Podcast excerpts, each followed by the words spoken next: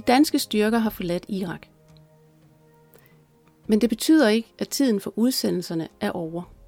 Langt fra. Samtidig med vurderer både danske og udenlandske forskere, at en stor konflikt ikke er usandsynlig mere.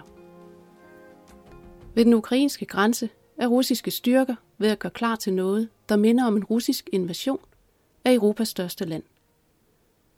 Den internationalt anerkendte seniorforsker Gustav Grese fra European Council of Foreign Relations forudser et angreb snart, med mindre Vesten viser en aggressiv viljestyrke. Den finske præsident har i sin nytårstal slået fast, at hvis Ukraine falder, så kan Finland være det næste land. Polen og de baltiske lande er også nervøse, som du har kunnet høre i en af vores tidligere udsendelser, så med rigtig god grund. I Danmark er vi ikke så nervøse, men skyldes det, at vi sover en tornerosesøvn? At vi gør som strussen, stikker hovedet ned i jorden og venter på, at tingene går over? Sagen er nemlig den, at verden omkring os har ændret sig. Men er forsvaret parat til en mere kompleks verden? For at hjælpe os med at besvare det spørgsmål, så har vi talt med ham her. Jeg hedder Peter Andersen. Jeg er civilt advokat, og øh, i militæret der er jeg oberstløjtnant af reserven. Gør tjeneste i det, der hedder operationsstaben under Forsvarskommandoen, og øh, det er den stab, som udsender forsvarets kapaciteter, øh, både nationalt og, og internationalt. Men uover dit arbejde som advokat og uover din nutid og fortid som soldat, så har du jo også øh, en, en post i en forening, som her Folk og Sikkerhed. Hvad laver Folk og Sikkerhed? En Folk og Sikkerhed er en øh, grundlæggende en folkeoplysende organisation, som er Danmarks største organisation, som beskæftiger sig med sikkerheds-, forsvars- og beredskabspolitik. Øh, den har sine rødder helt tilbage fra 1975. 1980, øh, der hed det så Værn om Danmark. Så var der en anden forening, der hed Folk og Forsvar, så fusionerede de to, og i dag hedder vi øh, Folk og Sikkerhed. Og vi beskæftiger os som sagt primært med folkeoplysning omkring øh, sikkerheds-, forsvars- og beredskabspolitik, men øh, har også en holdning til politikken og prøver også at påvirke den i den rigtige retning, øh, sådan som vi synes, den skal. Nu er du øh, formand for Folk og Sikkerhed, men du kan sikkert fortælle nogle af de her folkeoplysende tiltag, I laver. Hvad kan de fx være? Jamen, det er rigtig mange. Vi øh, har noget, der hedder en forsvarspodcast. Det er den, jeg er i nu. Øh, som vi, øh, hvor vi øh, tager aktuelle emner op. Øh, så har vi et øh, formaliseret samarbejde med øh, Veterancentret, Forsvarets Veterancenter, hvor vi laver noget, der hedder Udsendte Danmark, hvor vi fortæller historier om veteraner, og det er ikke kun soldater, det kan også være politifolk, beredskabsfolk, sygeplejersker, der har været udsendt, og, øh, og der har vi været, det, det projekt har vi kørt i tre år nu, øh, hvor vi har øh, opslag, hvor vi har fysiske udstillinger rundt omkring. Så er vi også ude på skoler en gang imellem. Vi har haft øh, nogle, øhm, øh, nogle høringer om øh, cybersikkerhed for unge mennesker, hvor vi hiver nogle eksperter ind til at fortælle om cybertruslen i Danmark, øh, og, og jeg kunne fortsætte. I holder også konferencer, og I har forlenet og afholdt i en konference, der, der, som I åbenbart har formaliseret. Kan du forklare lidt om baggrunden? Ja, vi har et øh, formaliseret samarbejde med Folketingets forsvarsudvalg, øh, som øh, på vis vegne og i samarbejde med dem, så afholder vi øh, to-tre konferencer om året, øh, oftest på Christiansborg, og en af, hvad skal man sige, flagskibene, det er vores årlige sikkerhedspolitiske konference, som vi holder typisk i november måned, og det holdt vi i øh, november måned. På den her konference var der jo en masse mennesker med. Der var jo både forskere, der var forsvarets egne folk osv. Hvis du sådan skal sige for din stol af for folk og sikkerhed som formand her, øh, og, men også med din øh, militærkasket på, hvad synes du egentlig, at hovedpointerne var ved den her øh, konference? Jamen, jeg skal måske lige øh, grave et spadestik dybere, fordi baggrunden for, hvorfor vi holder den her sikkerhedspolitiske konference, det er jo for at stille skarpt på, øh, på øh, forsvars- og sikkerhedspolitik i Danmark. Kigger man på den sikkerhedsmæssige virkelighed, som Danmark og vores region og faktisk hele verden befinder sig i, så har det ændret sig helt radikalt øh, inden for de sidste 10-15 år. Øh, hvis vi skruer tiden 15 år tilbage, så var der basalt set ikke nogen trusler mod Danmark og vores allierede. Der var noget terror, jo. Øh, Cybertruslen var i sin vorden, men der var ikke nogen nævneværdige trusler. Skruer vi så tiden frem til i dag, jamen så har vi øh, trusler mod øst, og her tænker jeg primært på Rusland. Vi har trusler i Arktis, hvor der er en stormagtsrivalisering. Vi har en migrantkrise. Vi har stadigvæk en terrortrussel. Cybertruslen er eksploderet. Og samtidig med det, så har vi øh, et Kina, som øh, optræder mere og mere enrådigt. Så verden har, øh, for, øh, har forandret sig meget, meget radikalt på de sidste 15 år. Og der er det vores holdning, at øh, et forsvar, et hvert lands forsvar, skal være et spejlbillede af den sikkerhedsmæssige virkelighed, øh, man befinder sig i. Og det ønskede vi faktisk at stille skarpt på øh, på konferencen, tage udgangspunkt i, hvordan ser den sikkerhedsmæssige virkelighed ud for Danmark og vores naboer, vores region, og hvordan ser forsvaret ud, og har vi et forsvar, der er rustet til at imødegå øh, den virkelighed. Og jeg skal lige have understreget igen, altså vil sige, at du mener, at der faktisk kan ske et angreb på Danmark? Jeg mener ikke, det ligger lige for. Men jeg mener, at øh, ingen kan udelukke det. Og kigger vi på na- vores nabolande, og her tænker jeg på Norge, Sverige, Finland, øh, Baltikum, Estland, Letland, Litauen, øh, Polen, så opfatter de den øh, sikkerhedsmæssige trussel mod dem øh, på en væsens forskellig anden måde, end hvad Danmark gør. Øh, Forsvarets efterretningstjeneste udgiver jo en årlig risikovurdering, øh, hvor de anser øh, risikoen for et angreb mod dansk territorium øh, som øh, tæt på ikke eksisterende. Norge, Sverige, Finland, Baltikum har en øh, anden vurdering for så vidt angår øh, deres lande. Øh, jeg vil sige, at det kan ikke udelukkes. Der er nogle øh, militærteoretikere, der, øh, der siger, at det kommer ikke til at ske, og der er nogen, der siger, at det kommer til at ske inden for de næste 10 år, at der vil ske en militær konfrontation med Rusland øh, i vores region. Og øh, hvis det sker, så har militære konfrontationer det med at brede sig over landegrænserne og brede sig som ringe i vandet, øh, så vi kan ikke udelukke det. Hvis vi vender tilbage til den her sikkerhedskonference i Holte, øh, noget af det, som i hvert fald også kom frem, er jo, at forsvaret måske ikke helt er der, hvor det skal være. Øh, men hvad lagde du i mærke til? Jeg lagde mærke til, at øh, indlægsholderne, vi havde jo øh, Jesper K. Hansen, som er formand for Forsvarets største fagforening, Centralforeningen for Stampersonel. De organiserer 8.500 af de ansatte i Forsvaret. Og så havde vi lektor Peter Viggo Jacobsen, som jo ofte optræder i fjernsynet øh, fra Forsvarsakademiet. Og så havde vi øh, pensioneret kontradmiral Torben Ørting Jørgensen. Og det jeg lagde mærke til øh, primært ved de første to indlægsholdere, altså Jesper K. Hansen og Peter Viggo Jacobsen, det var, at de pegede på, at forsvarets største udfordring lige nu, det er personel. Det er rekruttering, og det er fastholdelse øh, af tilstrækkeligt antal personel. For det er sådan, hvis man ikke har tilstrækkeligt personel i et forsvar, så har man ikke noget forsvar, så simpelt er det. Så det du siger, det er, at der simpelthen ikke er folk nok, men kan man ikke bare erstatte den med, med, med små robotter og droner osv.? Jo, det kunne man godt, øh, og det kan godt være, at det er virkeligheden om øh, 50 år. Den virkelighed, den ser vi bare ikke lige nu. Øh, forsvaret i dag er helt afhængig af tilstrækkelig personel. Og det spørgsmål, du stillede, er jo det interessant, fordi der er jo rigtig mange, der taler om mere teknologitungt forsvar. Og øh, der er det vores holdning, at teknologien den er kommet for at blive, øh, og det kommer til at spille en større og større indvirkning også fremadrettet øh, i dansk forsvar, og det skal det også. Men hvis man ikke har et stærkt fundament bestående af et velfungerende forsvar, der er velbemandet, og har det, vi kalder en personelmæssig robusthed, det vil sige, hvis der er nogen, der holder op, så er der nogen, der kan erstatte, øh, jamen så har man ikke et sammenhængende forsvar, og så kan vi have nok så meget fin teknologi, men øh, det gør ikke et velfungerende forsvar alene. Forsker, altså lektor, det betyder forsker Peter Viggo, han siger jo, at øh, man skal genindføre værnepligten lidt ligesom man kendte det i den gamle dage, altså hvor langt flere blev inddraget. Er det også din holdning? Ja, altså jeg, øh, i Folk og Sikkerhed, der har vi svært ved at forestille os et øh, personelmæssigt robust forsvar uden en langt øh, højere grad øh, af værnepligtige.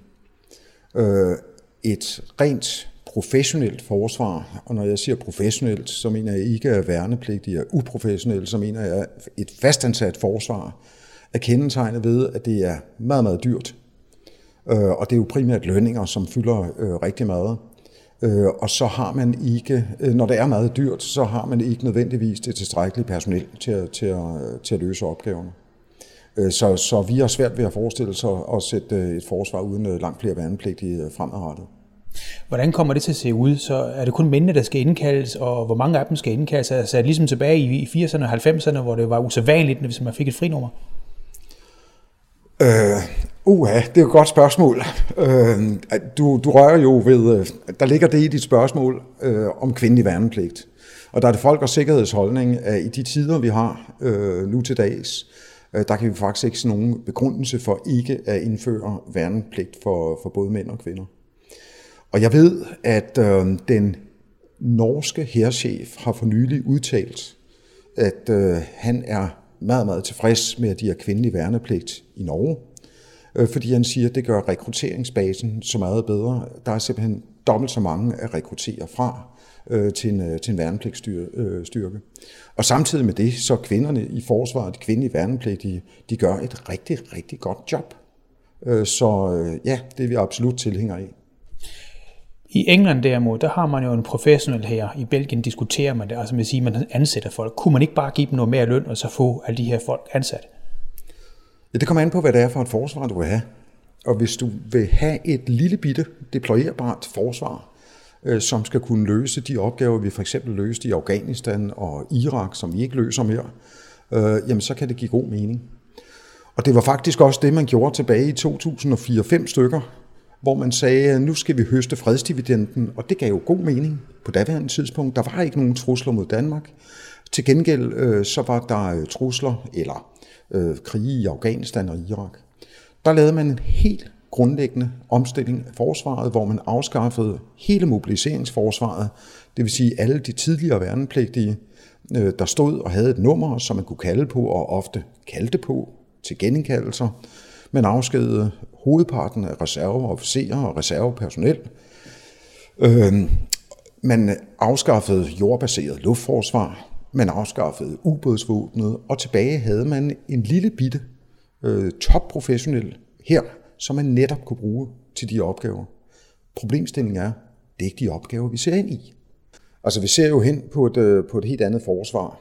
Øh, en af de hovedopgaver, som Danmark har fået af NATO, det er, at Danmark skal være i stand til at modtage allierede styrker på dansk territorium, hvis der skulle ske en eskalation af øh, situationen for eksempel i Østersøen. Og det vil sige, at vi skal have masser af soldater og faciliteter til at bevogte, til at modtage materiel og personel fra andre lande, med henblik på at sende dem videre øh, over mod øst. Og sådan nogle opgaver kan vi sagtens se øh, løse, øh, blive løst af, af værnepligtige, der også i dag bliver uddannet i det, der hedder bevogtningstjeneste, det vil sige at passe på objekter. Øh, og, øh, og der vil blive brug for rigtig, rigtig mange hænder. Og også mange førere til de, øh, til de værnepligtige, hvis vi skal kunne løse den opgave ordentligt. Men en del af det er jo rekruttering, det vil sige, at den skal udvides til værnepligten. Øh, det kan så føre, at der er nogle flere, der kommer ind i forsvaret. Men skal forsvaret gøre noget for at fastholde? Jo, øh, men forsvaret har jo gennem øh, de sidste mange, mange år haft rigtig mange initiativer med henblik på øh, både at tiltrække og fastholde personale eller personel. Og øhm, der har været rigtig mange gode initiativer. Nogle har virket øh, nogenlunde, andre har ikke virket. Altså vores holdning er vel egentlig, at vi ser ind i en øh, anden generation, end vi gjorde for øh, dengang jeg var ung værnepligtig. Øh, de unge mennesker nu, nu om dagen, man kalder dem generation X, Y, Z, øh, de kommer ind et sted, gør tjeneste eller har et job, indtil de siger, nu har jeg fået nok ud af det, nu har jeg fået til, tilfredsstillet min nysgerrighed, og så chipper de ud igen over til noget mere interessant. Det er den ungdom, vi har at gøre med nu, og derfor tror jeg simpelthen ikke på, at man uanset hvor gode initiativer man lavede med henblik på rekruttering og i særdeleshed fastholdelse, vil have succes med det på den, øh, på den lange bane. Der er nogle ventiler at skrue på. Øh, den ene ventil, det er, at i øhm, øh, tidligere havde man for eksempelvis konstabel og sergeantgruppen noget, der hedder CU, Civil Uddannelse, øh, som gjorde, at hvis man gjorde tjeneste øh, i et vist antal år, så optjente man ret til betalt uddannelse. Med andre ord, man fik betaling for forsvaret, løn for forsvaret, øh, for, øh, som man så kunne bruge til at tage en civil uddannelse. Et sådan initiativ vil give øh, rigtig god mening, og jeg tror på, at det vil medvirke til at kunne fastholde nogle, øh, nogle yderligere men ikke at kunne fastholde så mange soldater, som der, der er behov for. Og så er vi tilbage med at genindføre værnepligten, eller rettere sagt udvide værnepligt, for der er jo stadigvæk værnepligt. Øh, nu ser vi hen på et nyt forsvarsforlig, øh, og du nævnte tør tidligere den her strategiske omlægning, eller den radikale omlægning af forsvaret. Øh, hvad er jeres holdning til det her forsvarsforlig, som kommer fremover? Hvis vi lige tager udgangspunkt i det nuværende forsvarsforlig, øh, så øh, har vi øh, sagt flere gange, at vi ser det som et skridt i den rigtige retning. Øh, vi synes, forliget kom for sent øh, i lyset af, at den sikkerhedsmæssige virkelighed den ændrede sig jo i 2014, da Rusland annekterede Krim og angreb Østukraine. Der er en del, der siger, at den ændrede sig allerede tilbage i 2007, hvor Rusland trak sig fra en væsentlig nedrustningstraktat – og på samme tidspunkt påbegyndte en, militær, øh, en massiv militær oprustning øh, af deres, øh, deres forsvar. Vi synes også, der kommer for få midler i det indværende forlig, og det har jo vist sig at være korrekt, øh, fordi der er nogle af de ting, der står i forliget, som man skulle have gennemført i forlisperioden, og det er jo fra 2018 frem til 2023, som han, man har måttet skyde, simpelthen på grund af mangel på penge. Øh, og øh, så synes vi, at de midler, der tilføres, at de kommer simpelthen øh, for sent. Ser man på øh, forsvarsforledet og baggrunden for forsvarsforledet, så var det faktisk en ambitiøs målsætning, man havde. Man ville øge Danmarks deltagelse i internationale operationer. Man ville øh, fortsætte forsvarets bidrag til den nationale sikkerhed, og der var et katalog af opgaver, som man ville øh, øh løse. Øh, problemstillingen er, at det koster penge. Og det kræver, at der kommer penge i den rigtige rækkefølge og til rette tid, og det, det har det vist sig, det, det, det er måske ikke, eller det har ikke været tilfældet. Så med den nuværende forsvarsforlig, som er et skridt i den rigtige retning, øh, så har vi set det lidt som om, at man vil det hele. Man vil både det, man har gjort hidtil, og så vil man øh, genopbygge øh, et hjemligt forsvar. Og man kan ikke det hele. Og lige nu er situationen vel egentlig, at man ikke kan nogen af delene ordentligt i hvert fald. Øh, og derfor ser vi det kommende forsvarsforlig som en gentænkning af hele forsvaret. Det vil sige, at, at forsvaret, som man så at sige, sådan rent strategisk er med, med et vadested. Altså på den ene side har man stadigvæk den der tanke med, at man skal kunne udsende, altså deployere, som du kalder det, øh, soldater, og på den anden side så er man tilbage i, i, i koldkrigstanken om, hvor man har et reelt forsvar, og nu skal man altså have et forsvarsforlig, som så skal hvad helt præcis? Jeg tror, man bliver nødt til at prioritere i opgaverne. Det kommer også øh, frem øh, blandt flere af indlægsholderne til vores sikkerhedspolitiske konference. Vi kan ikke det hele. Øh, så simpelt er det. Og øh, det er en god idé at kigge på landene omkring os, øh, hvad de gør, øh, fordi de kan jo ikke alle sammen tage fejl. Og øh, alle sammen koncentrerer sig i langt højere grad om deres hjemlige forsvar på nuværende tidspunkt. Vi skal stadigvæk have deployerbare kapaciteter, øh, så vi kan bidrage troværdigt til NATO Øh, men vi bliver nødt til også at koncentrere os om vores hjemlige forsvar, de opgaver, der ligger øh, herhjemme. Så det primære vil altså være en omlægning til forsvar til at være mere en reel forsvarsstykke af Danmarks grænser? Øh, ja, øh, men man må gerne tænke bredt og sige, at øh, en ting er, at de soldater, vi uddanner, de skal kunne passe på Danmark og kunne løse de opgaver, som jeg nævnte før, som NATO har bedt os om, nemlig at tage imod allierede styrker. Men vi ser gerne, at man... Øh, at man tænker bredt og ud af, af boksen og ser på, om der er andre muligheder for anvendelse af styrkerne. Og det kan være ude for landets grænser. Øh, det kan også være i samfundsmæssige opgaver. Det har man jo brugt forsvaret til at bruge forsvaret til i meget vid udstrækning. Vi har eksemplet med coronakrisen. Øh, vi har forsvaret, der er stået og bevogtet grænser osv. Og det kunne vi godt se øh, kunne være en hensigtsmæssig udnyttelse af forsvarets ressourcer. Øh, dog således, at man skal koncentrere sig om forsvarets øh, kerneopgave.